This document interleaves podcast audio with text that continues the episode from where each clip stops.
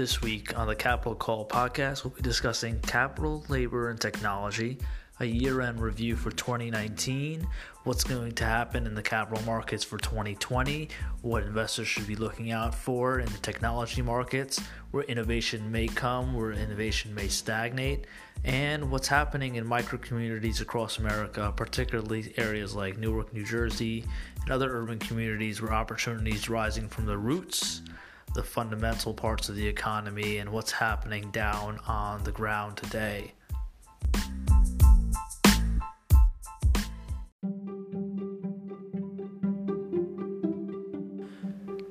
Twenty nineteen has been an amazing time for to be a public market investor.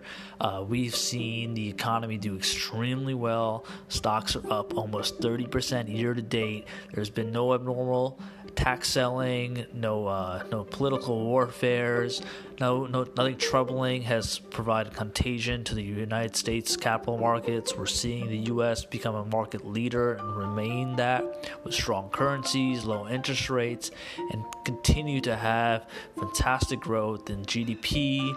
Job jobs have been stabilized. We have the lowest unemployment in record record timing, and we haven't experienced a single recession in the last 10 years. This is the first decade where we've seen no recessions.